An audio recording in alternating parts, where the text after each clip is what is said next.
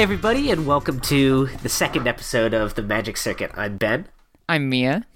and I have a little bit of a head cold coming on, but nothing will Oh, stop no. me from rambling about my favorite anime shit. So, here we go. Our lineup for today we're going to start up with a quick wrap up of Christmas, uh, particularly the JP server version.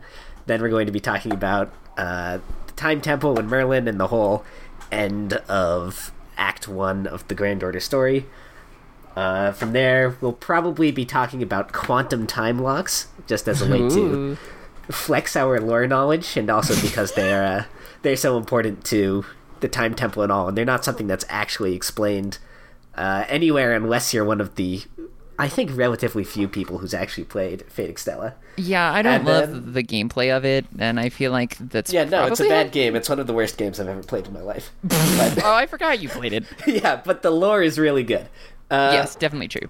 and then we'll probably do another random wiki page at the end. So Hell yeah, hell yeah. that's our agenda for this episode. Anything you want to say before we get going, Mia? I didn't even think you were gonna do a whole freaking uh, intro, a little bit of the, the lineup of what we're talking about. So I'm already floored by your preparedness. Also, I the head cold a bit was seasoned very good. professional. Yeah, that's true. You are you are a seasoned professional. That's true. Uh, yeah, no, I got nothing to say.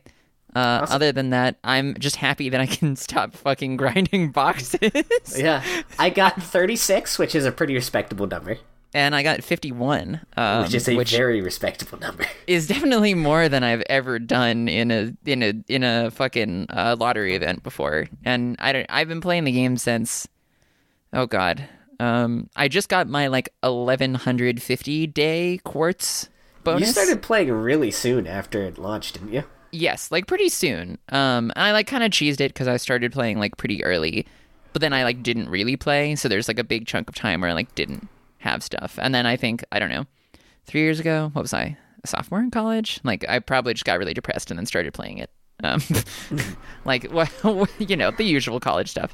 Yeah, I think once you surpass, once you get into the 50s of boxes, that's when you surpass impressive and start getting into like a little unimpressive just how much time you spent on the event. It's definitely true. Like I definitely felt like I was kind of losing my mind. Um, and I was also really.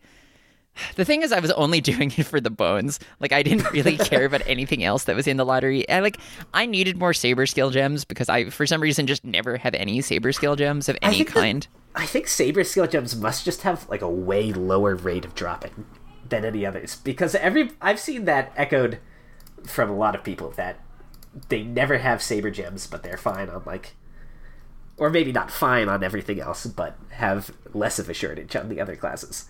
Uh huh. Yeah, that makes sense. I I feel like that that makes sense because that's probably like the general. Um, and then the me problem is definitely like, uh, not having any caster skill gems. right, because you have caster affinity EX. Yeah, I have I have affinity for casters EX. Uh, a long running joke between the two of us that I always pull like every gold caster, regardless of whether or not I want to. It's like if there's a banner where I'm rolling for like I don't know, let's say the five star is like a rider, and there's like a four star caster, and I'm like, oh, I want this rider. What a cool new character, and I go for it. I'm like pretty much guaranteed to get the caster, and not what I want. And even your five star spooks are almost always casters. It feels like. Yeah, because I have I have NP three Anastasia now, uh, and I, NP two Tamamo I think was my first like, uh, like five star caster fake out, and I also have NP two Waver, which uh, just really fucks me up every time I look at my support list. I'm like, oh god, I'm one of those people who has like above NP one maxed out skills Waver, uh, and I never even fucking like. I, I never, you never wanted even Waver. wanted NP1 Waver. I never wanted NP1 Waver. Frankly, I wanted like Helena um, and Anderson, and like that's that's all I wanted. Yeah, that's the true irony of the curse is that you have all of the SSR casters almost, but your favorite caster is the two star. I love Anderson, Hans Christian Andersen, my beautiful angry writer boy. Uh, as a writer, I like I empathize a lot with his struggle. Uh, also his NP, which I think is very flavorful. Uh, like you know, you're just fucking like you're writing a story. Sometimes you get some really good shit and you hit all the buffs, and sometimes you write something and then you look at it after you finish and you're like, wow, that was hot garbage. Uh, and then Also, lore accurate. Uh, when he like writes something into a person's story, like which is what his NP actually does. If the story Okay. sucks, then like it just doesn't do anything. oh, okay. I If he was just- wondering if that's what it was because I know that's Yeah. what he does to Kiara. Right. Yeah, if he just doesn't write a good story, then like his actual NP, which is like his only thing he can do, he has no combat potential. The only thing he brings to the table as a servant is his noble phantasm. It Yeah. takes weeks for him to be able to activate it, and then sometimes it'll just not do anything because the story you wrote sucked. Poor boy. poor, poor boy. It's okay. I have him at level 100 with skills maxed and everything, so he's. It's okay. It's okay, Anderson. Someone loves you and your work, even if it's bad. But anyway, we've gone off Yeah. topic in record time already. We so- have actually. I think we went off topic almost instantly, but uh, yeah. Okay, Chri- Christmas 2018. Um, I wh- okay. What did you think of like the format of the event? With so we we had our usual like one story quest per day. I feel like that's like pretty typical for like holiday events, Yeah. but we had like the the like forced to uh unit teams, which yeah, I don't know. Yeah, I'm just I curious really on your like thoughts. Uh, I, it's like the thing that they started doing back in uh, Shimousa with the Yes. Musashi dual quests. Yes, right, right, Um, right. It's not exactly the same thing, but it's definitely reminiscent of that. Oh yeah, Uh, and I always really like when they do uh, something like that. I thought these ones were kind of dragged down by the fact that you needed to have uh, one of your own servants and one support servant, and the Yeah. fact that they were clearly balanced around assuming that you'd be using uh, event bonus servants. Which, granted, there were a lot of them, but it kind of constrained me from like trying out the jank shit that I wanted to do. Yes, yes. I 100% agree that. Like I I also really wanted to do like dumb shit with all of my servants, but so I think I I mostly ended up settling for like I'm pretty sure for like a good like half of the challenge quests or not challenge quests, um the tag team like wrestling matches, I used Melt Lilith and like a friend Skadi. Um because I was like no one else has the Anderson I want to be using because Right. I'm that fool. Uh, there was one time where I did. Oh fuck, what was it? Um, it was early on. I like. There's one person on my friends list who has a level 100 maxed skills, Osakabe, Osakabe Hime. Ooh, Um, and I that's used a good one to have. yeah, I used her, and uh, she always has a limit broken dangerous beast. Um, so she's always doing the quick thing, always doing the stars thing. Yep. And I used her with uh you, you Miaoyi, you consort Yu, um, who I who I just grilled to ninety. Um, and today actually I finished leveling, or was it yesterday? Might have been yesterday. Did I send you a message? Uh, I think that was yesterday. Yeah, yeah. Yes. That I I maxed her second skill, so she's now usable. she's as usable as she can be. Um, but that was definitely like the coolest thing that I was able to do. Uh, and also, I don't think it worked in the end because um neither of them had the damage bonus, and I really needed the damage bonus for whatever quest I was doing. Uh-huh. Uh, so it was kind of a bummer. I don't know, like to truly have the because it's like we're always like shoehorned into doing like the three teams and i feel like like the three servant teams usually mean for hard quests like either two like like primary supports like when i do you know what i mean when i say that like like a like a Waver and merlin kind Yeah, of yeah, yeah. setup um Right. or like and then like one damage unit or like uh like one like primary support like a secondary support and then like your damage character. Like i don't know. I remember when i first started like getting serious i think it was like after i had i got okita and i got jack and like my my team for a long time was anderson jack and okita um just to like make stars for days. Right. uh, and I feel like I don't know. It was cool to have the opportunity to have like just a two character team, but definitely like also because like you know most people then are only using like the event servants, um, and that's just like kind of annoying because then your like pool of like the ideas that you can try out are kind of limited. right. Um, you know, Yeah. like unless you like, I don't know. it was definitely something that was like almost very very good, but was still a lot of fun. Um, and I loved all the little like graphics in the cutscenes. Uh, I did. I like kind of. Oh yeah. Oh, go ahead. Uh, I was going to say I did almost all of them with uh, Penthesilea and Santa Ketz Oh, that's right. You did do that. because Penthesilea is one of my favorites, and she slaps, and also Ketz. Yes. Uh, not a berserker, Fair. but has I think 150 percent damage bonus. yeah. so- yeah. Also, definitely slapped. Yeah. I definitely should have used ruler Ketz because I did end up leveling her maybe like halfway through the event. Um, but then I just kind of like weirdly never used her. I feel like I should test some stuff out with her now that the event's over, just because like Yeah, she's really fun and feels really good. Yeah, because I definitely can. I don't know, like a, something I've been like theory crafting is like ruler Ketz Nightingale could be cool. Um, Yeah, that feels solid. because solid. like I don't know, like you could have ruler Ketz do it on Nightingale, and then that could be good. But more like like ruler Ketz and Nightingale are your two supports, and then you have like a Buster Servant as your other one, since Nightingale gives the three turn Buster up, and then Ketz gives the like burst damage like Star up. Right. uh I don't know. I definitely want to test it with you. Uh and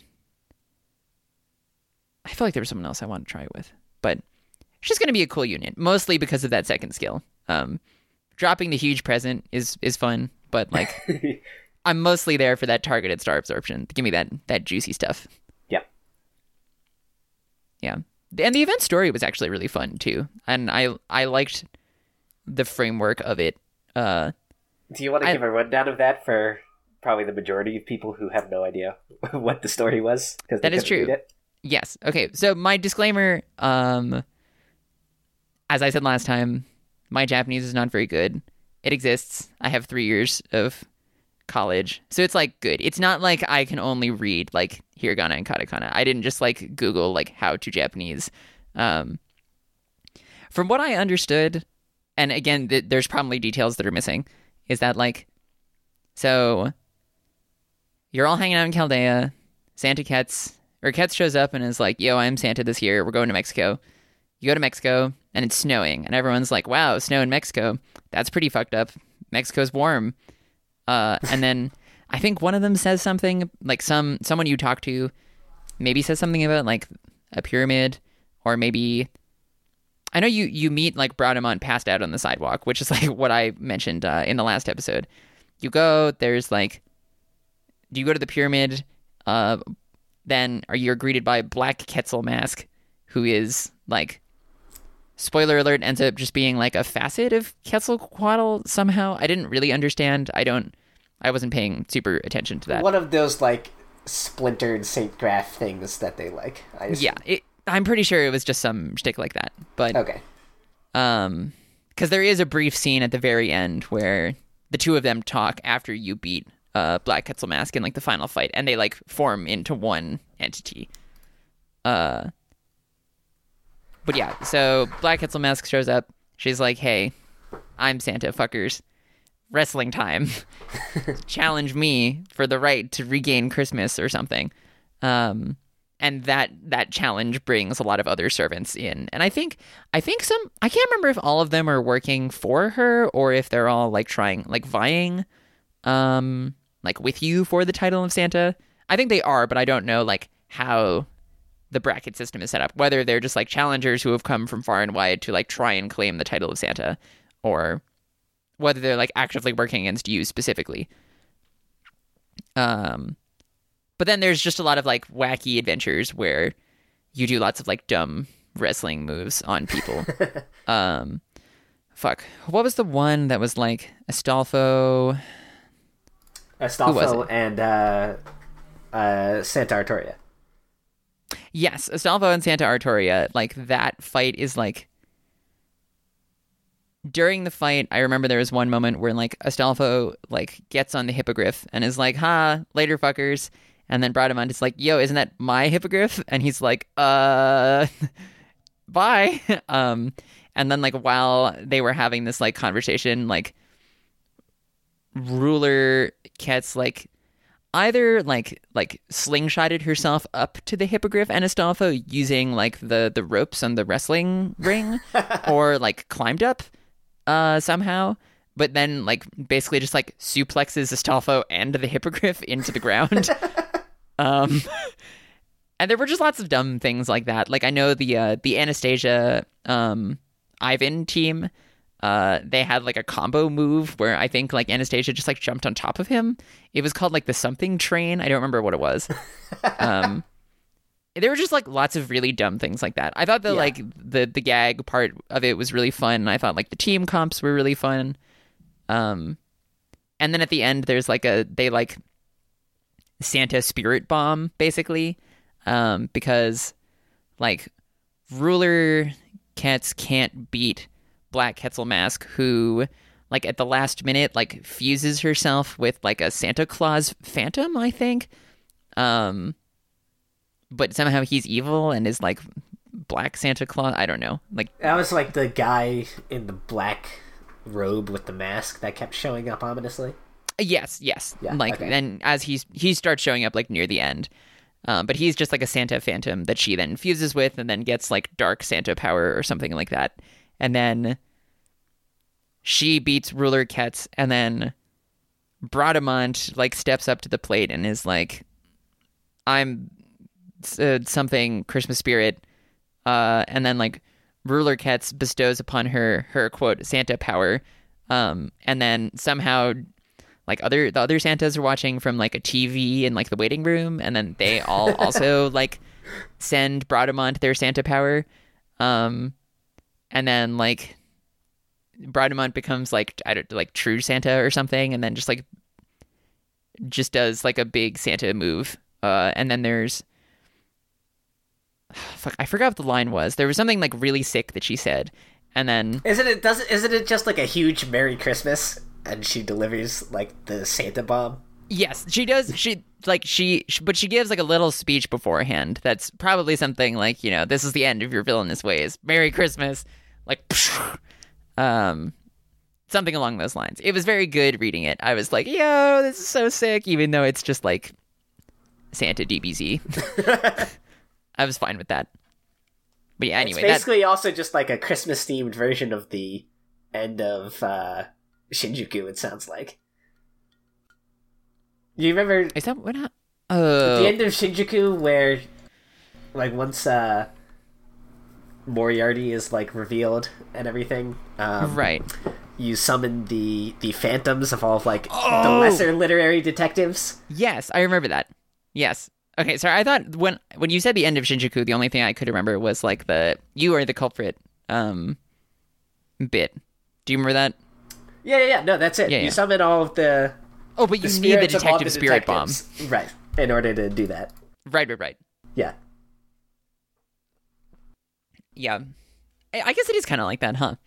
It's basically it's like that, but to a lesser extent. Like there's not more than um Rider Alter or Santa Alter J- J- uh, JDASL um and uh uh Altera. Altera, yeah. I was like, who's the other Santa? I'm like, oh, it's the one I don't care about.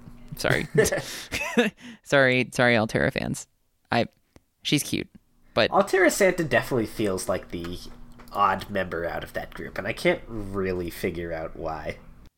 I think it's just the like sheep riding thing, and that the sheep is like one of the like extra goons. I don't remember what those are called. Yeah, I don't know. It's she just feels not as real as the others. That's fair. to put it in like the most useless way possible. No, but I know what you mean. She just was like somehow like a degree more goofy than all the others, which isn't necessarily bad for a Christmas servant, but definitely. I don't know. It it felt like there was some like slight dissonance between her and I don't know, like like JDASL and like Santa Alter. Uh, yeah, I don't know. It's fine though. Rider Ketz was sick as fuck. I'm or Ruler Ketz, excuse me. Uh, yeah, she is a great addition to the Santa pantheon. definitely the Santa pantheon. Yeah, I wonder who is going to be uh, next year. I feel like they're basically just like pulling random characters out of their ass to be Santa. So I feel like at this point I have literally no understanding of yeah, how they're right. Like choosing there was the theory people had about the like the final female antagonist of like each singularity, but then that just got blown the fuck out of the water by uh Quetzalcoatl. Right, right.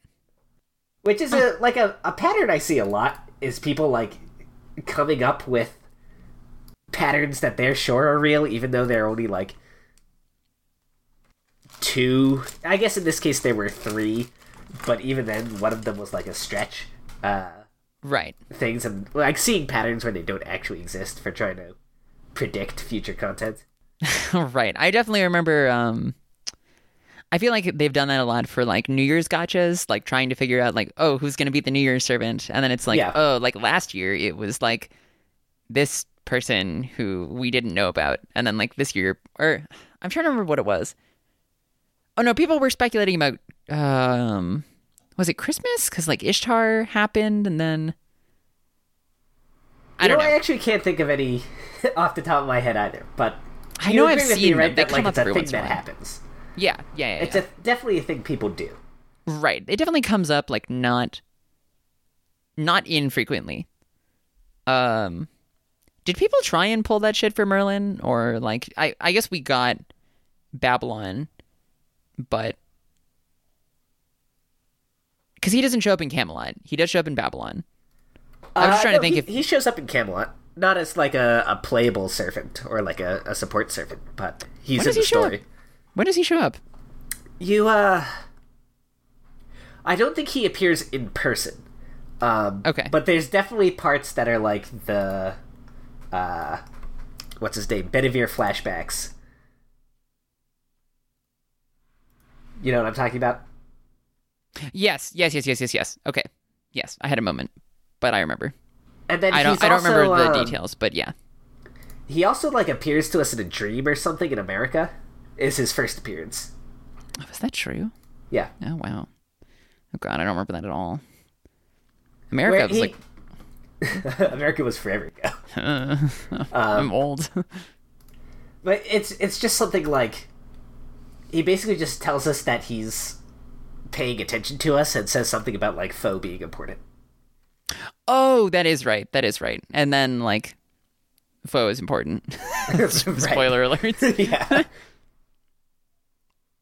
Uh I I guess since we're here, um shall we go into like Merlin throwback slash time temple? Yeah, sure. Cool. Can I? I, I want to start this off by saying that like it's been. I posted about this on Twitter on my own personal Twitter. Um, that it's been. It, it's been very nostalgic to see everyone freaking the fuck out about Merlin. um, because I definitely remember there was like a lot of Merlin hype when Merlin first came out in, uh, in JP, I guess two years ago. Um, and it's just really cool to see everyone like losing their minds and all of the like shitty memes and all the people who are like hey please commission me for art so i can like feed my thirst for like sexy elf boys uh I, it's it's just it's been good to just i don't know like i remember just i feel like it's little moments like these where i feel really connected to like the the like fate community quote unquote um Oh, I don't know, just because like I, I feel like for a long time, because I, I got into like Fate specifically in like sophomore year of high school, it probably was. Um, and for a long time, it was definitely something that I like. It was a very like self-contained hobby. Like I didn't really like talk to other people about it that much. Um, and I didn't really like me. I, I poisoned you with it, yes, but Yes. like I didn't like engage with like an internet like fandom or anything like that. I wasn't really like super into that in high school. So it's just like cool when there are these little moments like this where everyone's like freaking out about a character that gets released or like, oh, it's like time temple time. Like, let's fucking slap the shit out of um Barbatos. Uh like I got all the Barbatos memes from like the first run of Time Temple and JP. Ugh, Are, are all back now? Yeah. they're all back now and it's so good to see them again it's just like it, it just makes me happy it fills me with warmth Speaking of Barbatos memes, did you ever he- know uh, that the like Barbatos like murder spree is referenced in the CCC event? No, I oh, it's vague. Do you So do you after you so- fight like a demon pillar sort of, right? right, but okay, so upcoming spoilers for the CCC event and extra CCC itself. Um, just Word. gonna throw that out there just in case people Yeah, care. I'll just I'll just write that down. I feel like I should be keeping track of uh our timestamps of when we talk about things. Yeah, maybe. our oh, I should be doing that too. I was just going to say of like what we spoil. Um yeah. But uh, Uh, but anyway, that's fine. Keep going. uh, after Kiara becomes Beast Three, um, by like consuming one of the demon pillars, Let's go, uh, Kiara. you're like running away from her, and BB says something like, "In order to take her down, like even killing her, I don't know, like whatever it was, 800 times a second wouldn't work," which is the uh, a reference to the peak number of deaths per second Barbatos was happening Oh. when uh, Time Temple came out. oh my god. Wow. Yeah. Oh, that's really funny. I wonder if they're going to keep that number the same when they inevitably translate the CCC event or if they're going to change it to like whatever it was in the um Yeah. the NA event. Good question. Cuz I'm sure they're also keeping track of those numbers. Yeah, god. There were just so many good memes. I know like someone even made like a fucking uh, like Barbatos plushie um that got circulated. I saw it again recently. I don't remember where. But I don't know. It was just the good stuff. And that that was definitely a moment where it was also like, oh, like all the servants had like the bond point up, like attack bonus thing. And it was like you're all working together to like take down uh like the demon pillars. It just felt very like it was definitely like the one like big raid event where I felt like it mattered because it was also like central story important. right. Um, and it was also like all of the servants and the different like singularities that you like fought with, like joining up with you because they were like literally called to you from the edges of the universe by the power of friendship. Um, and then the event servants show up too. yeah.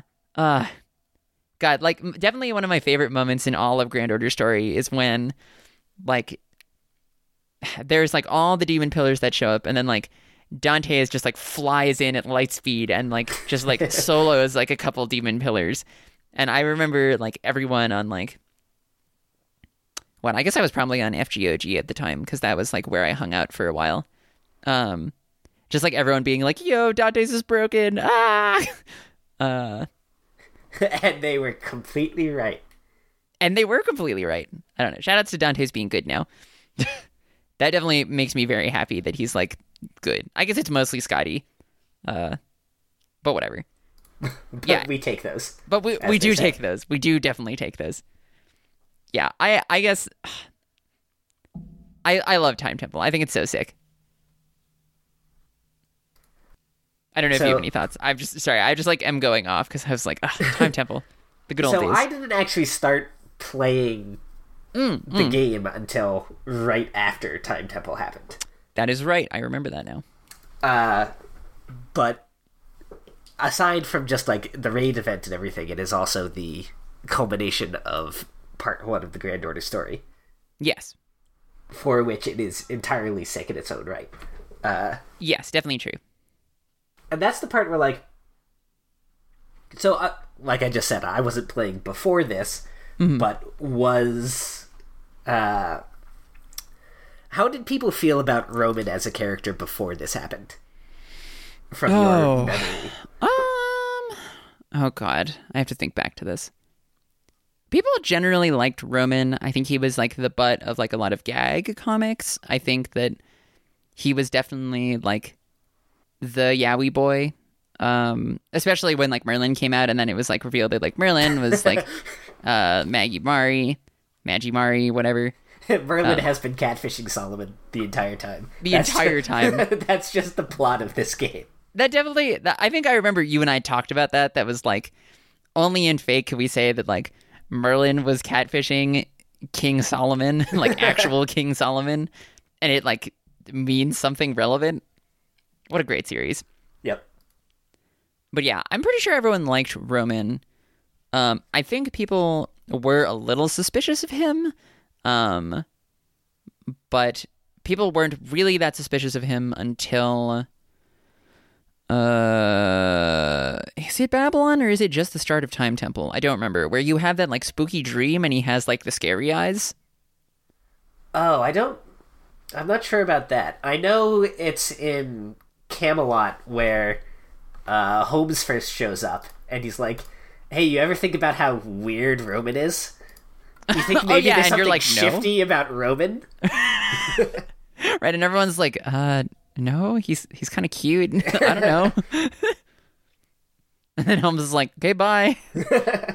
I'll see you guys in a uh, Lost Belt.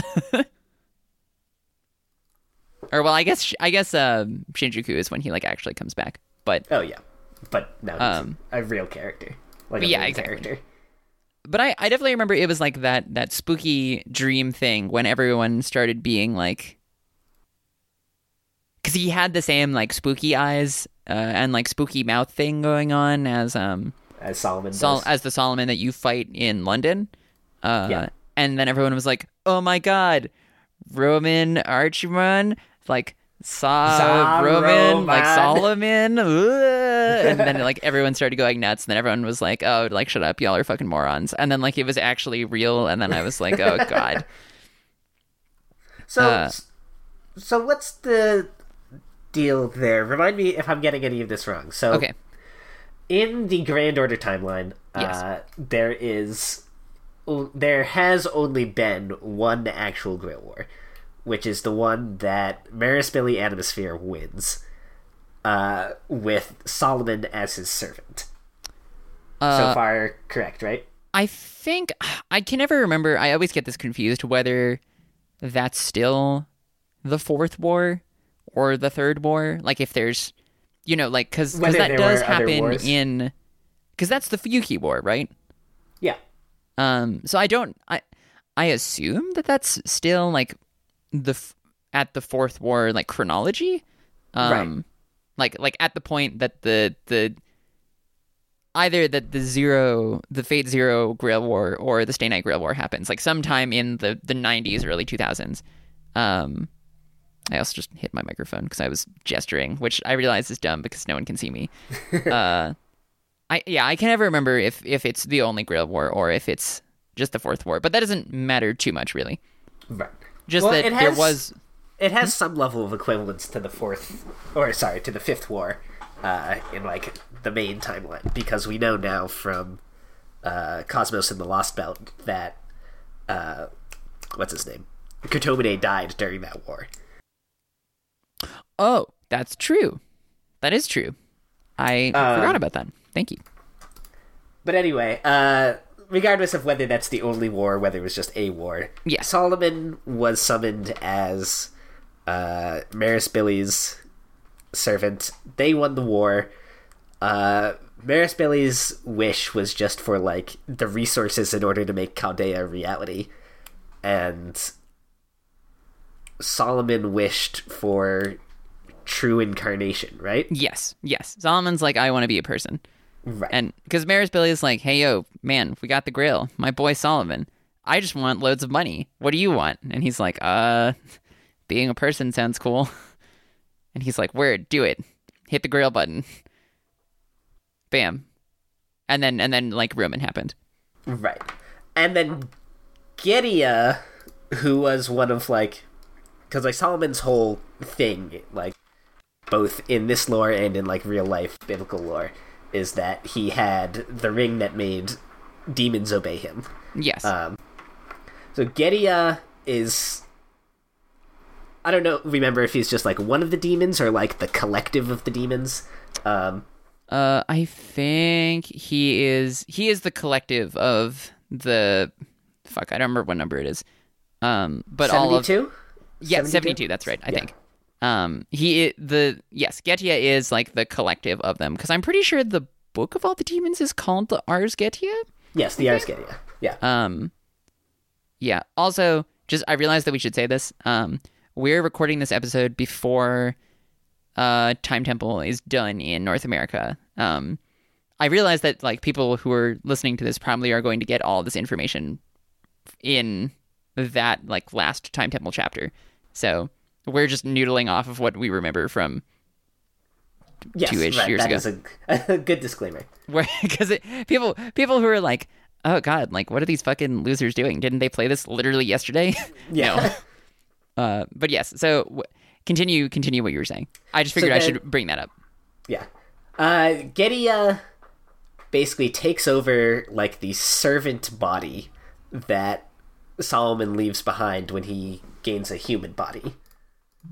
I thought Yeah. he took the real Solomon body from like a bajillion years ago. Oh, from the past? Yeah, I think that's what happens. Okay. That could Uh, be too. And because he does a lot of like dumb time bullshit. Right. But this is something that I guess the people who are playing on North America will actually know. Well, actually, no. Right. yes. And he- basically, from within that body, he gains the ability to use Solomon's noble phantasms, Yes. including I don't remember which one is which because they've and they've all got ridiculous names. Ars Um, Nova is the one that he that like actual Solomon uses. That's the only one that I can rule out like is what he doesn't use. Right. Um, but using that, he creates the whole thing that's going to like undo all of human history, or that I guess does incinerate all of human history. Yeah, he makes the big human history incinerator laser. And now here's the point where I think Goetia, like not just Solomon, because I think it like goes without saying that Solomon is an like interesting antagonist. Um, But where I think Goetia becomes an interesting antagonist is this idea with the beasts that they're they are the evils of mankind, but they're not necessarily the enemies of mankind. That they are um that they like love humanity in their like twisted way. Uh like Tiamat had her thing where like she loves humanity as like a mother loves a child and wanted Yes. to like continue the evolution of humanity and Goetia Goetia's plan is like a very similar to uh, Apocrypha spoilers coming up now here. Okay. Um, Here, let me just write that down.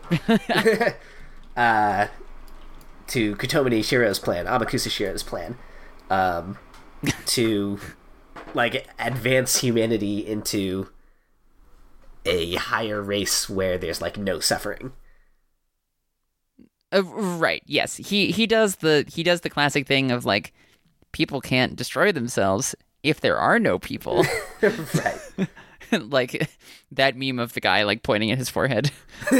right. Yeah. Um Yeah, it's very classic. It's also very um It's also kind of I realize it's actually not unlike what um Throwback Dust of Osiris does in Melty Blood. Um Ooh. where her plan to save like humanity is basically by like using the Tatari's recreation of the oh what's it called the hollow summer I think um or the hologram summer um which is like the looping time in which like melty blood takes place. Um like somehow using that coupled with Dust of Osiris, who is just like super Shion, um, Shion's knowledge about like how philosopher stones work, um, and her plan is basically just like melt all of humanity into philosopher stones and then just like turn them into data in the Tri Hermes, um, so that like humanity is done existing, but it exists as like a memory stored in the Tri Hermes. Um, so she's like, it, it's a similar kind of thing where she's like, oh, people can't hurt themselves if there are no people, and like their memory and like simulation lives on inside the Trihermes forever. So like, Trihermes is also good. notable as like a thing that came back in Grand Order. also notable is that yeah, I think Holmes gives his spiel about that in Camelot, right? When you like Yeah. go through the old um Atlas thing. Right. Yeah, Atlas Academy is so dope. Shoutouts to Sion being back in uh, in Lost Belt. Woo woo. Yeah, that's definitely one of those things that is like a, a recurring Nasu theme. Because there are a few things like that, right? Where ev- he tends to write not the same stories, but the same concepts Yeah, in different yes. forms. Like another one is the concept of like, uh, like a a weapon or ability that can instill death onto like an immortal thing Y- yes, that comes which, up again and again across the Nasuverse. Right. I mean, like most directly with like Kara no Kyokai, Ryogi Shiki to Tsukihime's Tono Shiki. Yeah. Uh, but then also that's like the whole deal with King Hassan. Yes. Uh, with Evening Bell and Azrael. I think they do. I think they're they're both necessary to like the performance of that action. Yeah. Um, I think Evening Bell, like when you ding the dong, uh, it. it that that's the thing that's like you can die now uh and then Azrael is the thing that kills them um Are you a big Hassan boy or a little Hassan boy? when the Are great a- founder dings the dog. How? Uh, we're we're we're referencing a clickhole quiz, uh, which I'll remember to link in the uh, in the show notes. Um, Yeah. Are you a big jazz boy or a little jazz boy? boy? Yes, decidedly the best clickhole quiz ever. I'm just gonna write "Are you a big jazz boy?" in our in our To- Discord to keep to track of remind this, yourself. just to remind myself. I'm actually gonna look this up while we keep talking because now it's bothering me. But yeah, oh, um, the- and then the also, Azrael like- question. yeah, the Azrael question. There's also like, um, because he pretty he uh blah, blah, blah. Shiro gets ripped from that guy like Tomoe something. Um, Oh, um, Tomoe Enjo.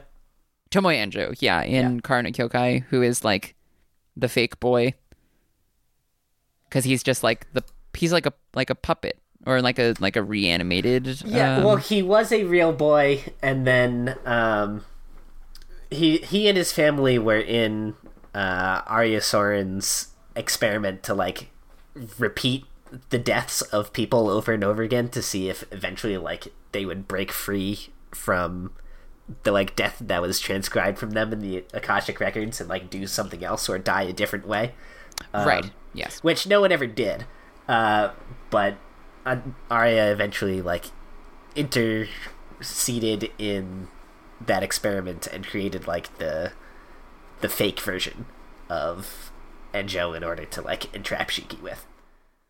Yes, that's right. That's right. And then he's like, "Oh no, I was like part of this whole plot to trap Ryogi, whom I love very much, despite only having known her for uh one movie. Not even. To be fair, it is like there is like a long montage of them living together. It's kind of ambiguous how long that was actually happening, but That is true. That is true. yeah. I I forgot about that. You're you're right. But also whatever. but also whatever. Right. right. But also whatever. Nobody enjoys that movie for Enjo Tomoe. Yeah, the, that movie's sick for like all the cool fight scenes and like the sick rotoscoping and the, the elevator scene, and also um, Toko letting um or fucking eating um that guy whose name we always forget. We all- uh, Uh, Cornelius Alba. Cornelius Alba. yeah, yeah, yeah, yeah, yeah. Eating Cornelius Alba with the briefcase demon, right. which is still one of the sickest things that Toko's ever done. Uh, Which is saying a lot. Which is saying a lot. Also, okay, before we get too far away from it, here's the evening bell. It says the evening bell signals the announcement of funereal proceedings and the visitation of death. This is uh King Hassan's third skill. Um, his I think it's like his Buster up and Death Resist down. Something about that description just makes me think of like Dark Souls items. it really feels like it. This is this unique skill manifests as a result of having become one with the rites of passing. The swordsman of the evening bell is without agency in his choice of opponents. He brings salvation to those who have lost sight of their mortality in the place of God. The evening bell that informs people of funerals and resounds the call of death. A unique skill that manifested as a result of having become one. Oh wait, no, this is literally just they just like copied and pasted it twice. and then okay, whatever. And then Azrael. Wait, so what is what does that do? What does it do? Can you hear it the tolling of the spell? Your luck ends here, except the release of your soul. That is the last chance for a peaceful slumber as a human being. Okay, but like, what does that do? Azrael says, though the broadsword that he bears is perfectly commonplace, it has been stained with the faith of its wielder in the course of his lifetime, being a sword borne by a man who walks the boundaries of the bolded text valley of the shadow of death its edge its edge can potentially impose the termination of life with the slightest cut The probability is low. The imposition of death can affect an opponent of any strength or stature. That sounds like the gameplay definition. Yes. Um, Well, because that is like a passive he has, right? Is all of his basic yes, right. The, the randomly insta kill right. uh, anyone. God, him during the like Lahmu fight, uh, where you're just like cutting down Lahmus with King Hassan. oh yeah, yeah. Isn't there like ninety nine of them, and Yeah, they and have zero death resist? Yeah, right. So Right. if you get him, then you just like normal them, like you just like slap him with the Buster, and then they just die. Ugh, what a fucking sick fight. God, I cannot wait for King Hassan in the anime adaptations of the his two singularities.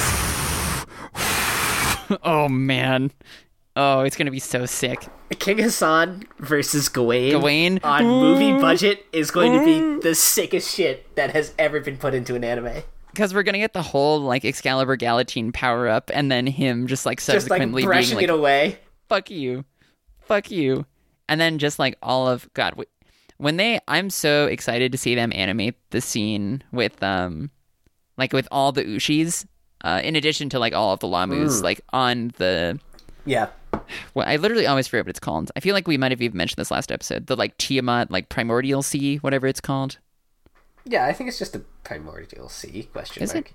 okay whatever it is it's something like that just like when you're on that and like merlin's like keeping you off of it and you're taking damage from it and you're getting his buff like that's just gonna be like it's gonna be so spicy i'm ready Yeah. Oh, I'm, I'm so hyped for these anime adaptations. Like, it's gonna be so good I think in a lot of ways, Grand Order is not a story that's well suited for an anime, yeah i agree. But I think they are definitely making the right call and skipping like 75% of the story just to get to the sick parts. I- uh, yes i definitely like a hundred bajillion percent agree. Because it's also like the thing about grand order that was kind of cool also i think is why it's not super suited to being an anime is that like part of grand order's like thing is that like you fight Goetia at the end of like the first year um and like Right. that's like Yeah, that's the gameplay timed happens in real time. yeah, yeah. Where it like ki- it basically happens in real time, even though like you can kind of just like play them whenever. Like if you were playing the game as it came out, like the Goetia fight happens like on the new year, and like the new year happening is like uh when like the story ends, I think, or like Right. when when like humanity gets brought back, Yeah. which is just like hell yeah, because that's also when like all the shit goes down in Lost Belt, if I'm not mistaken. Yeah. Um, is And like I the think- new year. I think Lost Belt has continued that trend of like happening in real time. Yes, it has. Which I'm a big fan of. But yeah, no, it's gonna it's gonna be sick. um it's also just because like Camelot and Babylon have like good self-contained stories. Right. Um like well, I think outside of the most of the singularities, once you like get to the point where they actually put effort into writing them, do. Mm-hmm, mm-hmm. That that is true. Like I know some people who are really upset that they're skipping America because Mm-hmm. America has a really good story. Yes, right, right, right. Because America is is cool. Yeah, America's definitely the first one where they actually tried. Yes, which, yeah, God, God, I'm just getting like so nostalgic for like those days. I definitely was considering uh, downloading the North American one when um, the Merlin gacha came out, uh, or rather, I should say I did, and then I rolled and I got Martha as my four star, and then I uninstalled um, because I don't. That's so I, funny. I don't love her. I she's fine. She just doesn't have her animation updates and just and literally anyone else, literally anyone else. I would have taken anyone else. I don't give me like fucking Finn McCool. At least that's funny. Like well, he's not a starter, but that's true. I, you said me. you would have taken Stheno over her. I would have taken is Thano over her because that would have been funny. But I, I don't know. I'm just a very particular kind of person. Also, let's be real. So it's it's fine. Like I think, I also I would have taken d'Eon. I would have taken Emiya. I would have taken Herc, but I think it would have been boring. I really would have taken anyone. Like I, I wouldn't really want Stheno. If I got Stheno like the first time, I probably would have just been like, "Fuck it, I'm just gonna reroll." But if it was like the second or third time of like getting bad servants and then ending on Stheno, I would have been like, "Okay, this is whatever. It's fine. At least you can charm every fifth boss I fight." We got a little off topic though. Where were we? We I don't did. remember. Um, we had just been kind of like talking about Time Temple story. Oh yeah. Um. Well, I guess I Oh. feel like we probably don't have to go super through all of the story just because like Everyone they're will be they're about to play it. it. Yeah, that's true. Um. Although, so the way that I I planned this episode, Okay. that I was getting into before we went way off topic. Okay. Um, I, it did seem like you had a plan, uh, but you didn't share it with me, so I don't I don't know what's going Right. on. Uh, well, I kind of shared it with you. You okay? You But- did kind of share it with me. The so Oh, we're getting into the next thing. Okay, that's fine. into the yeah. So yes, yes, yes. Goetia's plan involves um, incinerating all of human history because in order to remake the world in like his the image which he desires for it, uh, not just all of the energy in the world will suffice. He needs all of the energy that has ever existed in the world, Yes, which is Uh, so sick and stupid. which is like. I'm pretty sure it's impossible to like power creep a story harder than that. yeah, you can't get any like more world ending than that. Um, I guess you can go like universe, which is what uh, Lost Belts are doing now. Right now, we can get all the like, energy that's ever existed in the potentially. ent- in the entire universe and all failed timelines as well. yes. Um, but in order to incinerate human history, he needed to overturn all of the quantum time locks in history. Quantum time lock is just one of those phrases that I feel like a, the rational brain hears quantum time lock and then just shuts down. you know what I mean? Like I definitely remember what did we stumble on this page on the wiki or did you read about it because you played Extella? I don't remember. I think it we- was. I think it was when I played Extella that we first learned about them. But I definitely experienced that where like Altera starts monologuing about quantum time locks, and I'm like, uh. yeah, you can hear the like. Do you remember the part in like Heaven's Feel where like Shiro's like losing his memory because he's doing all the projections, uh, and there's like the static that comes on screen. it's yes, that's exactly what happened. It's like that. You're like, um, yeah, but uh, I did not actually absorb any of it then, and then we had to like come read about them later. Um, yes. I and I remember that process of doing that. so what a quantum time lock is is part of the like in-universe justification for why there are so many fate spin-offs basically. Yes, and uh, can I interject briefly? Like, yeah go ahead. like the so like for those of you who don't know if you're a newcomer to the fate series like infinite parallel universes are canon. It falls under the kaleidoscope which is uh the second magic? Um uh third no No, no, third is Heaven's Heaven's Feel third magic yeah. Third is heaven's feel i think it must second you're right yeah. It must be second yes. Um and zelretch who's on uh, Ki- wizard marshal kischur zelretch schweinorg uh i'll still never forget that time that i was talking to fucking Yuri, and he thought that his name was, Name was Marshall, Marshall Kisher- Kischur Zelretch. Schweinorg. Oh god. But yeah, Zelretch, who's on the Art of Kaleidoscope, uh, the craft essence, which I'm sure all of you know and love, um, or hate because you don't have one, uh, is the the guy who can like hop between them. Um, but there are many bajillions of parallel universes, and that's that's just like a thing in Fate canon. Which, yes, as you already said, is like why we can unfortunately exist in the same universe as Fate, Kaleid liner, Prismalia, um, and unfortunately have it be acceptable within canon.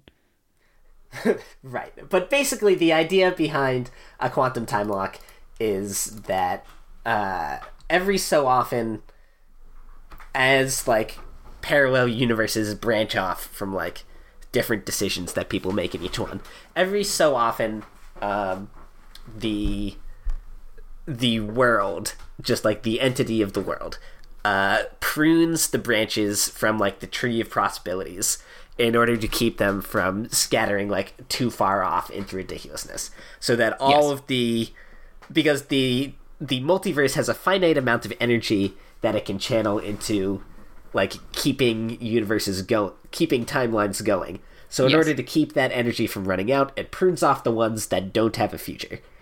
Um, yes.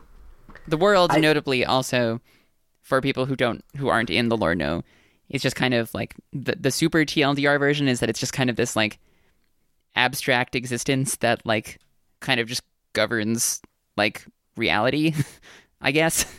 Yeah. Uh, like there's like there's Alaya, Gaia, which are like Earth centric things, I think, but like the the world as like a universe controlling entity is just sort of like it's not really like a god, it's just really like a system, I guess, that like performs actions. Yeah, it seems to like have a consciousness of some sort, Right. uh, but it doesn't seem to have like a personality. Yes, it's more like Throne of Heroes E in terms of its existence in one of those like outside of time and space things, but Right. very important to the Type Moon universe in terms of like the general functionality of how things go. Or maybe a better example would be like the Akashic Records slash the Root, the Swirl of the Root. Right. Um, So the world prunes the like outlying branches from the tree of possibilities uh, by placing a quantum time lock every. I think it's every hundred years normally, but then Oh, is that it? if Really? there's but then if there's like a particularly momentous event, another quantum time lock can happen. So like the story of Extella, I'm gonna screw up like the exact details on this, but the story of Extella takes place over the course of like a week and has like three quantum time locks through um and it's supposed to be impossible to undo a quantum time lock. Uh as supposed to be impossible as in like it's not naturally something that can happen. But uh Goetia by like using uh Solomon's like ultra noble phantasm as Grandcaster is able to do it in order to incinerate human history. Mm-hmm. And I think I think Archimedes does it in Extella too. that Uh. sounds plausible. Yeah. Uh, I don't know the. I think Archimedes manages to undo one of them in Extella. Okay. Or maybe maybe Hakuno does it. I don't recall exactly. You, I don't know. I never played Extella. I did like Extra a lot, and I, I would really like to play CCC, but Extella, I don't know. The gameplay doesn't look very fun, and I don't know if I Yeah, the gameplay sucks and the writing extra sucks. I don't know if I'm like that invested. I know it has like lesbians in it, so I'm there, but I I know I'm like I know that I am a girl who likes girls, but also I can't like I have standards. Well, I uh, guess if you pick female Hakuno, it has lesbians in it because the right. the game, like the text of the game, is ninety percent just like your servant trying to fuck Hakuno, and then right. ten And percent then- like lore explanations. Yes. Like Nero is definitely like the confirmed like yes good bye. Uh and then everyone else I think is probably just like uh, right. uh, like I don't know, Tamamo is just like horny. Uh but whatever. God. Yeah, but um fuck, I was going to add something to that and then I just forgot. Uh, well, Quantum time locks. Um, do you think you've oh. do you think you've got it coming back to you? Uh, well, uh, we were well. You were talking about the the the seven quantum time locks. The one thing that I never understood was like, so these the singularities were timelines that were going to be time locked, right? Is that what? Is that no, the what deal was? singularities are not different timelines. Okay, Um, the singularities are the result of the quantum time locks being overturned. Um, okay, because each singularity takes place at a point when there was a quantum time lock oh, okay, and then they get overturned and history goes in like a direction it wasn't supposed to okay. That makes sense. And like, So- uh, right, right, right. Because then our, our mission is to go at that point in time. It's just like it's not like a timeline. It's like a time like bubble. right right, right. Okay. Yes. Now I'm remembering this now. That makes sense. i think the world like isolates those points from the rest of history being destroyed as Yes. like a, a last ditch effort to give like us or the counterforce or something or not the counterforce because um since humanity has been erased the counterforce no longer exists Ooh, I didn't realize that. But Yeah, because the counterforce is um the counterforce is like the collective consciousness of humanity defending itself. right, But right. since humanity no longer exists, the counterforce, counterforce. is destroyed. Right. Well, there's like six people. right, which is another one of those things that like recurs throughout Type Moon is like whenever there's a threat level of a like high enough magnitude, uh, they need to come up with some reason for why the counterforce doesn't just fix it.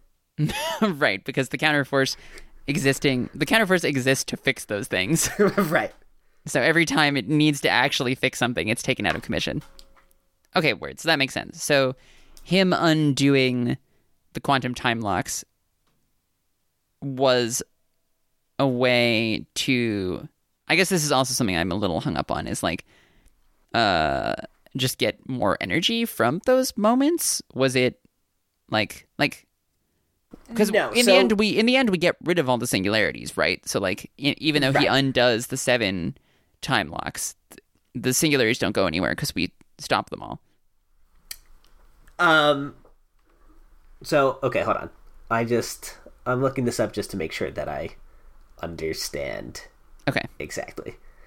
okay. Uh, Sorry, I'm also not trying to like grill you for the sake of the viewers. this is something that I'm like that I always genuinely have been a little hung up on, and since we're going into it, I figure it could be good. right, right, right. Um. So, Goetia opposed this Solomon. He built holy grails as singularities that distorted history, embedded on human history, magi that he designed as offsprings, which is like Lev and Yes. and all like the the humans who were like the seeds for um let's see where, where The demon pillars? Is that yeah right? seeds for the demon pillars yeah Yes.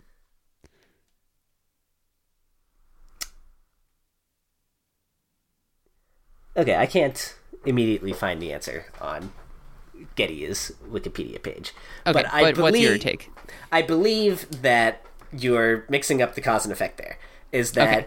uh, he didn't overturn the time locks in order to gain more energy. It's that he needed the energy in order to overturn the quantum time locks. Because the the time locks are what's locking history into place. Um, so in order to change the world, he needs to undo the time locks Oh, to like literally open a possibility for like where humanity for something else to happen.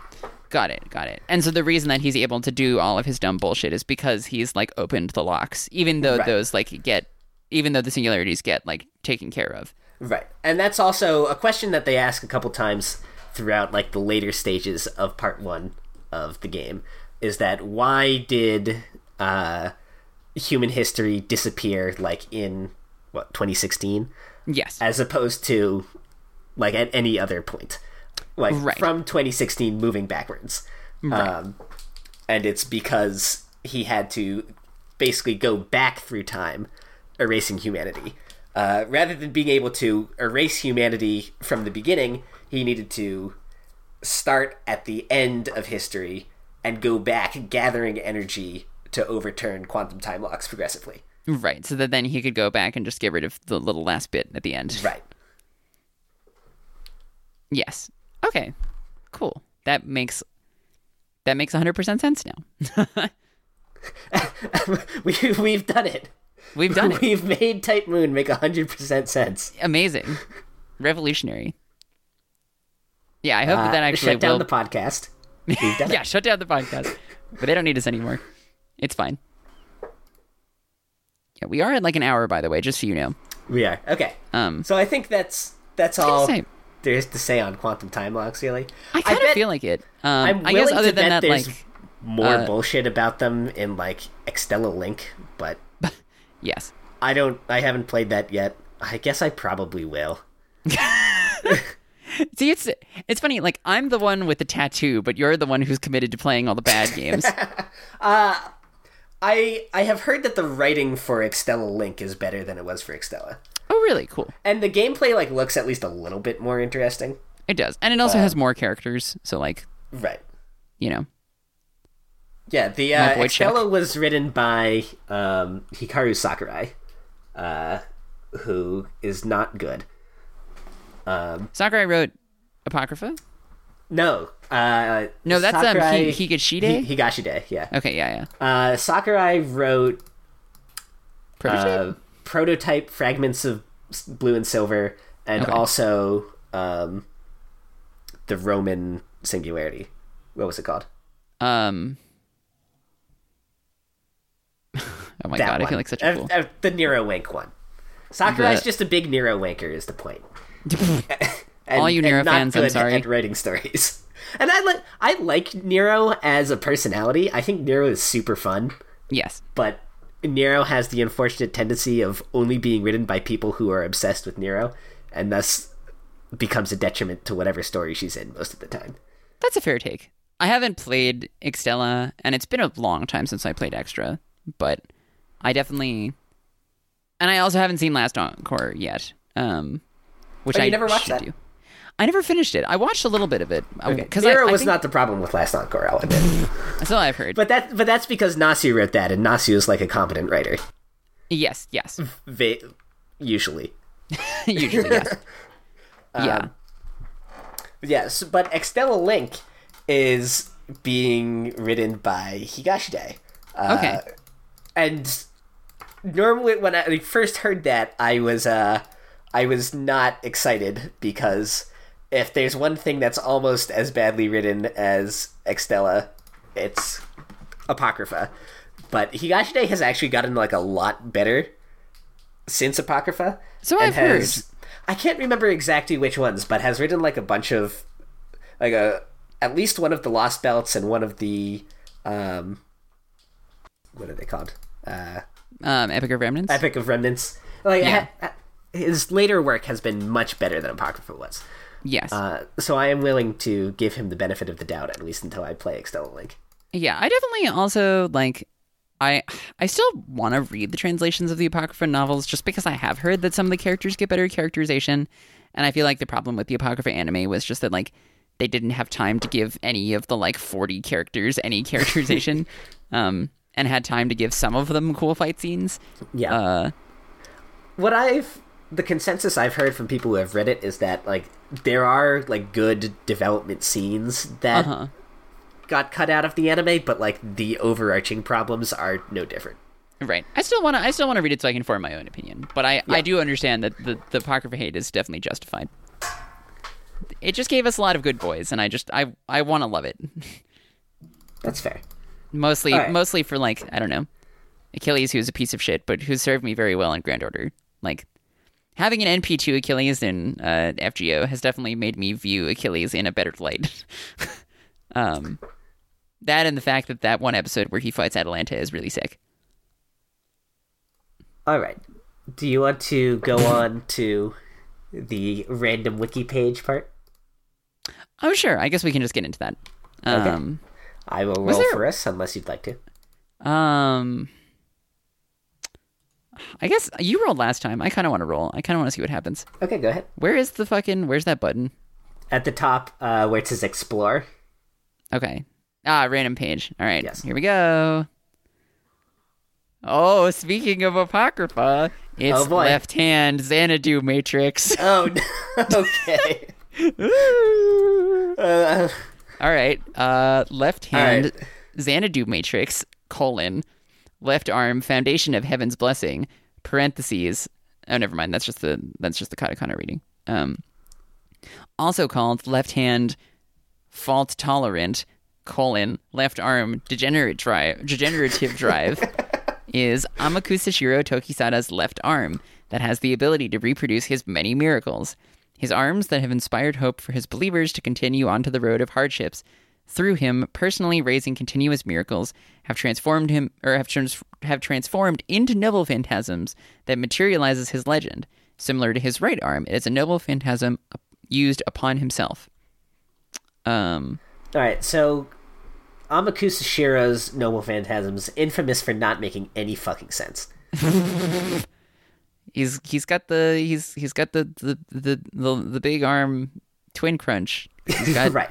he's Yeah, got at the least this isn't arms. the black hole arm. But He's got the beefy boy arms. yeah. so he's got the the black and red one, and then this is the blue and white one. This is the blue and white one. Yes, Okay. I'm actually I actually have literally no idea what they do on their own, so I'm I'm reading the second paragraph. Um, okay. This is really fucking good. Do you know what this does? Do you know what the left arm does? I actually don't. Now that you mention it, we've we've been stumped. The lore experts have been stumped. Um. Oh, what the fuck? this is the Oh, that's of the busted. random page button. Okay. Oh Give my god, okay. So here, I'm going to read this. Uh, it has the ability to connect to all thaumaturgy foundations, all of them, allowing him to use any sort of magecraft with its skeleton key. Uh, by linking to the foundation of all forms of magecraft, these noble phantasms make it possible to use, to a certain degree, even magecraft that the user shouldn't know of as general knowledge. They are handy and convenient noble phantasms, Yeah, but no even if shit. Shiro was summoned as a caster, he still wouldn't stand a chance against a first-rate magus like Medea. However, this modest blessing of being able to use any magecraft without needing to master them is what allowed him to gain complete control of the Greater Grail. Oh, okay. Uh, and it also says his left arm has the ability, so that's the same one. It has, I actually don't know how this is connected with that, but it says his left arm has an ability similar to the Eye of the Mind False skill. Uh, by combining the two, the arms strengthen his baptism right. I'm assuming this is FGO related. Oh no, those are from um, those are from uh, the Apocrypha material. Um, the left arm allows for reinforcement and strengthening of his body. It has the effects of eternal youth, allowing him to withstand over half a century without aging, even while incarnated. That sounds like bullshit, but I guess if he can use all magecraft, that maybe makes sense. Oh, well, I guess that's um that explains why he still looks the same when he was summoned in World War II. Yes, right. That he's just he's got all the magecraft. Okay, so that's uh pretty fucking nuts. That's pretty fucking nuts. Also, Eye of the Mind False is just like sixth sense, right? Like I believe I believe it's. I believe it's Eye of the Mind False is uh like your innate sixth sense, uh, and then um uh is it just under Mind's Eye? Have people translated it? Eye of the Mind False is a natural talent to foresee slash sense and avoid danger on the basis of an innate sixth sense, intuition, or prescience. Yes. And then True is like one that's gained from like battle experience. If I'm not mistaken. Yes, It's like yes, a, that's it's, correct. it's like a keen sense of just understanding things. Right. Okay, Um, this actually explains a lot because Yeah, it like, does. One of the the questions that's always baffled me about the ending of Apocrypha is how Apocrypha spoilers. Amakusa continue. Shiro like activates the Grail to like start turning people into spirits and like achieve Heaven's Feel across the world before Right. the war is actually over. Right, because he just kind of like it, it's actually there's there's like a, the there's the gif of him doing it on the Wikipedia page where he just like it's like that that scene of him. I'm sending it to you now, but like where the part where he's like really buff and shirtless and he just like rips the grail open Right, right, right. and like goes inside. so I guess that still feels like the kind of bullshit that Apocrypha is full of that like doesn't actually make sense in the lore. Um, that just by like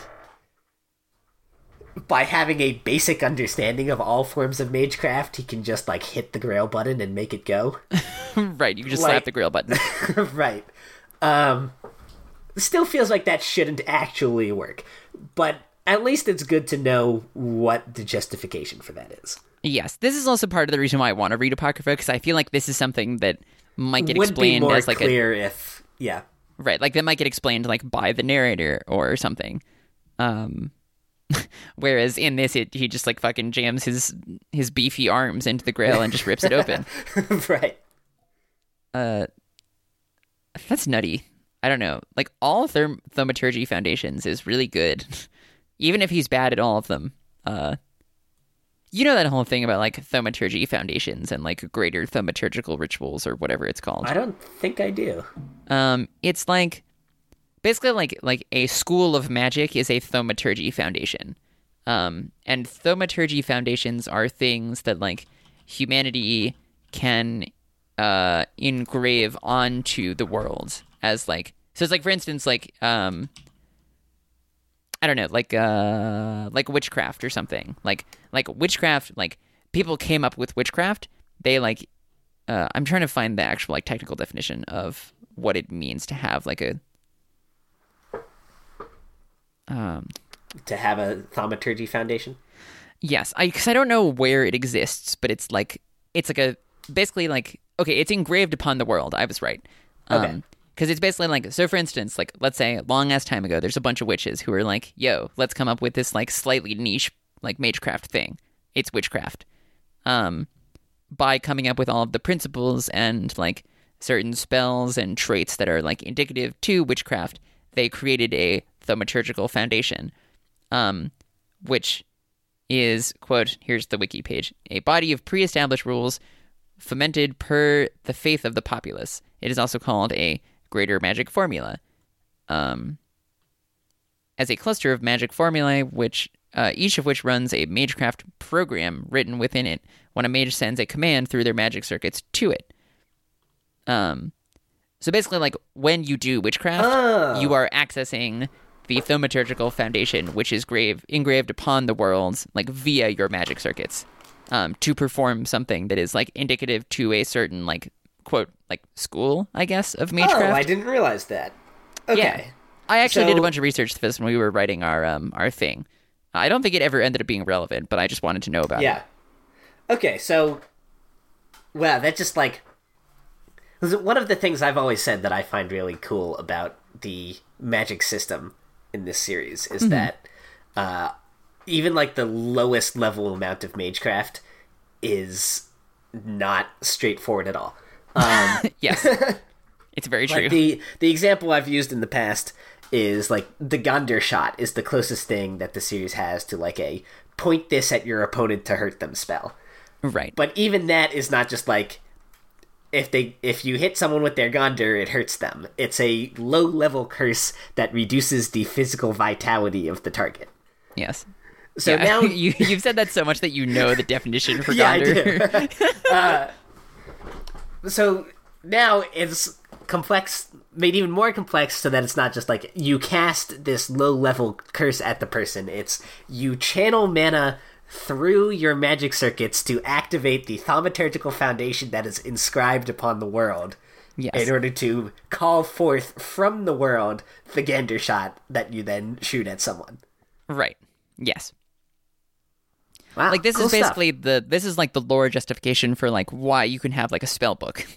Um like the, you can learn Gandr because it's in a thaumaturgical foundation which has been engraved onto the world. Like Gandr is a thing that exists now that you can access and then use yourself. So then, how does that interact with a magic crest? Because can't you only like cast? Well, I guess not only, but uh, but the the magecraft that is a part of the magic crest that is passed down through a family Right. is easier for to cast than something that you're doing on your own. Yes. So if I'm not mistaken, a magic crest is basically like it's it's basically like a bundle of circuits that has been passed down through like generations of like your mage's family line. Um and stored in it is also sort of a collective memory of certain spells. Um so what I'm assuming happens, I can look this up, but what I'm like what my instinct says happens is like since you basically it's kind of like your elemental affinity. Like if your elemental affinity is fire that doesn't mean that you can't do like water or like air based spells. It just means that like fire comes more naturally to you.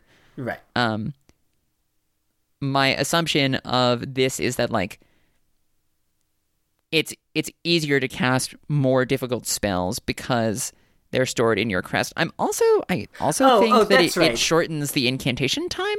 Um like it lets you cast like higher count spells. Um, That's because right, there's that whole thing about like a single count, like a four count, a ten count ritual. Right, because the whole idea behind passing down the magic crest is that it lets generations like build on each other's knowledge rather Yes. than forcing like each new generation of mages to like reproduce all of the work of their ancestors. Yes, exactly. So it, it's just like a the magic crest is just a shortcut to higher level magecraft. Yes, basically. I'm And I'm that's- assuming it's kind of it's just like a way to cheat the system. Like you're still probably you're going through whatever like thaumaturgical system all of those things are rooted in, but you're just able to do it a little quicker and without like learning the magic on your own. right. you right. already know how to do that thing, but you still have to like connect your magic circuits to the thaumaturgical foundation and all. Yes, right, right, right. Like you still you have like the like li- literal actual like ancestral memory of certain spells, but the actual like capability to perform those things is in the foundation. Cool. Wow, this turned out to be a really good random page. Yeah, it was definitely. It just started as both of us being like, "Oh no, oh no, it's it's the arms, the arms," because we definitely had a conversation about like, what the fuck does he even do? Why is his Yeah. noble phantasm like? Why is it called Twin Arm Big Crunch? Like what? Like I still don't understand the black hole. Uh, I thought that was like the Grail suck. like what happens with with Gil? no, no, no. Because remember when he's fighting, um, when he's fighting Sieg, he like cuts off, or no, before he's fighting Sieg, when he's fighting Jean, he cuts off his Oh. arm, and it turns into the black hole in order to like absorb um, La Pucelle, right? La Pucelle. Yeah, Yes. Yes, and that then is- he he fights Sieg one armed. Yes, that's right. And then they have their sick fight scene. Also, I don't think there's any reference of uh I was just double checking the um the, the Magic Crest page to see if there was any reference of thaumaturgical foundations. But I'm like that feels like the logic to me. um Okay. what we just like outlined. Because it says a magic crest is a series of magic circuits that were given a more stable form in order to act as an archive of thaumaturgical capability. Um, and on the magic circuit page, it says that um, if magical energy is the force that actualizes the rules of a thaumaturgical foundation systems, then the magic circuits are the pipelines that convert magical energy and transmit that energy from the mages to the system. So it, it it's just like a shortcut. Got it. Okay. Cool. Yep, yep. All right. I think that good. will wrap it up for this episode. Yeah. That was very informative. I feel very content with that. Yes, let's let's wrap up the episode. We'll end on a good note. Yeah. Uh, thank you again to everyone for tuning in. Uh, I hope you learned as much as we did about this wacky shit. yeah, because we we definitely did some learning this episode. It was good. Um, be sure to follow us on Twitter uh, at the Magic Circuit. Um, check us out on SoundCloud, which I'm pretty sure is SoundCloud slash the dash Magic dash Circuit. Hold on, I'll double check that one. I, I think you could. Uh, I think I put the dashes in it because I was like, oh, without the dashes, it yes, looks you are correct. Okay, yeah. It does have the dashes. Um, and then uh, the Magic Circuit Okay, dot dot simplecast. simplecast dot fm. Yes. Yes. um, and that's where we've got everything so far. Uh, Simplecast lets you upload it to more places if you throw money at them. Um, It also lets you download it. Is the reason SoundCloud lets you download it, I think. Oh, does it? Okay, I don't know. I've never used SoundCloud. Okay. SoundCloud also high key. I know we're using Simplecast because it's like I feel like Simplecast will be good for getting everything onto everywhere else, but SoundCloud lets you have higher audio quality. Um, like I uploaded a FLAC file, so our voices sound way better. You can listen to our amazing voices in higher quality there. It's yeah. I care about those things. I'm glad you do. Yeah, somebody has to. Uh, by Okay. the time we put this one out, uh, it might be the new year. So, in which case, that spicy teased announcement might have happened. So maybe Case everything we're ta- maybe everything we're talking about will be old news by the time it's real. But uh, if that doesn't turn out to be a huge disappointment, then we'll definitely do. Uh, we'll definitely talk about that in the next episode. Yes. And also, what we will almost certainly talk about in the next episode is the 15 year anniversary of Fate/stay night. I thought that was January 30th, no? January. Fi- well, wait, January 15th. Was it? I think so. Oh. Okay. It's sometime in January. We'll it's sometime in. January. We'll we'll Yeah. talk about it, speculate on it. Um, we'll also probably talk about. Well, actually, I don't know if we will. Our our paid gacha results. Oh, maybe. I haven't decided if I'm going to do that this year. oh yeah, it's kind of a gamble because it's like one in forty three chance. And Um. also, it's been nothing but pain every time I've tried it in the past. That is true. I forgot about all of your suffering. Yeah. Um, yes. Oh, God, that's tragic. Yeah. Well, we'll figure it out. We've got more All things coming soon. So yeah, stay tuned. Thanks for listening. Bye. Bye.